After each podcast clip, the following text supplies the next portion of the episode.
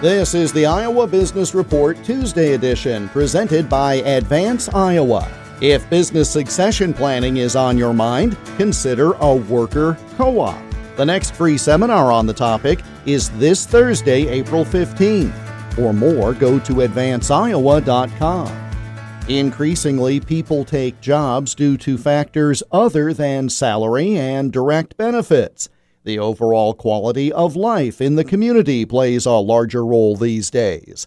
Joe Murphy is executive director of the Iowa Business Council.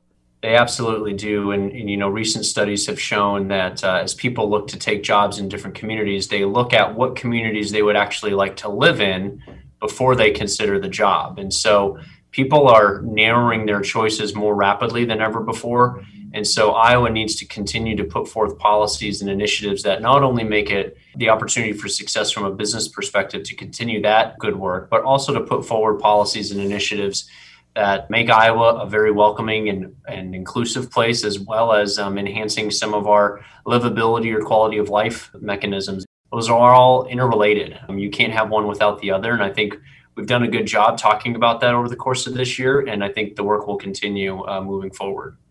The latest quarterly survey of Iowa Business Council members was released last week, showing great optimism about increased sales in the next six months, as well as more workers being on business payrolls.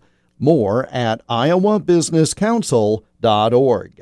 The Iowa Business Report is presented by Advance Iowa, online at advanceiowa.com, and find them on LinkedIn and Facebook. I'm Jeff Stein for the Iowa Business Report.